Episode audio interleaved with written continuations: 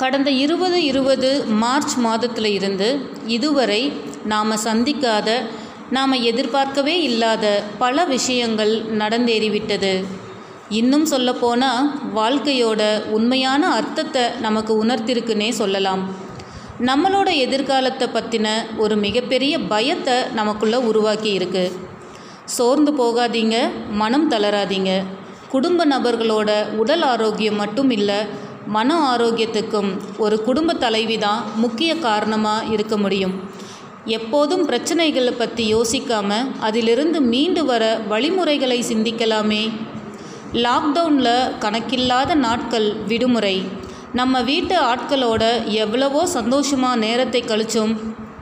தாயம் பல்லாங்குழின்னு எல்லாரும் சேர்ந்து விளையாடி சேர்ந்து சாப்பிட்டு மிகவும் மகிழ்ச்சிகரமான நாட்கள் தாங்க ஆனால் அது ஒரு இரண்டு மாத காலத்துக்கு தான் தாக்கு பிடிச்சது. அதுக்கப்புறம் நமது நிதி நிலவரத்தை பற்றி யோசித்தோம் லாக்டவுன் முடிஞ்சு ஒரு ஓரளவு எழுந்துருவோம்னு நினைக்கிற சமயத்தில் இரண்டாவது அலை மீண்டும் லாக்டவுன் நல்லா ஆள் மனசில் யோசித்து நான் கேட்குற கேள்விக்கு பதிலை தேடுங்க.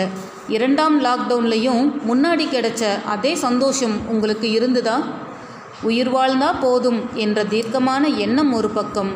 குடும்பத்தின் நிதி நிலைமை பற்றிய கவலை ஒரு மறுபக்கம். சூழ்நிலை ஏறக்குறைய ஒன்றுதானாலும் இது பழகிய ஒரு விஷயம். யாரோ சொல்லி கேட்டதுண்டு கண்ணா புதுசுக்கு மவுஸ் அதிகம் என்று. இரண்டாம் லாக்டவுன் பழையது நாம் அதை பார்க்கும் விதம் மாறியது. அனைவரும் அறிந்ததே மாற்றம் ஒன்றே மாறாதது.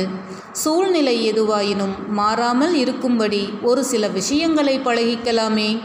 அதிகாலை விழித்து உடல் நலத்திற்கு பயிற்சி மனநலத்திற்கு பிரார்த்தனை குடும்ப நலத்திற்கு பெரியவர்களோடு சில நேரம் மற்றும் சத்துள்ள உணவு குழந்தைகள் நலத்திற்கு கற்பித்தல் சுய வளர்ச்சிக்கு புதிதாக கற்றல் என நாட்களை திட்டமிட்டு செலவிட்டால் நல்லா இருக்கும் இல்லையா? இதையெல்லாம் செய்து என்ன ஆகப் போகுதுன்னு நீங்கள் கேட்கலாம்.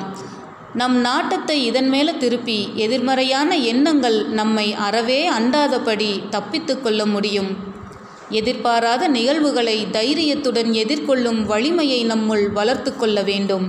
ஒரு ஆங்கில பழமொழி உண்டு even if you stand at the edge of the cliff try to fly and not to fall மலை உச்சியில் நிற்கதியாக நிற்கும் அந்த வேலையிலும் விழுந்துவிட எண்ணாமல் விண்ணை தொட முயற்சி செய்.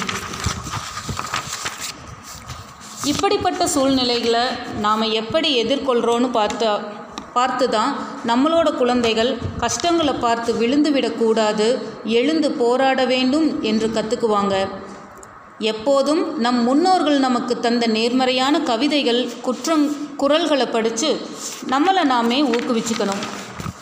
அப்படி நான் அடிக்கடி படிக்கிற நம்ம முண்டாசு கவிஞரோட கவிதை தேடிச் சோறு நிதந்தின்று பல சின்னஞ்சிறு கதைகள் பேசி மனம் வாடி துன்பம் மிக உழன்று பிறர் வாட பல செயல்கள் செய்து நரை கூடி கிழப்பருவம் எய்தி கொடுங்கூற்று கிரை என பின்மாயும் பல வேடிக்கை மனிதரைப் போலே நான் வீழ்வேன் என்று நினைத்தாயோ?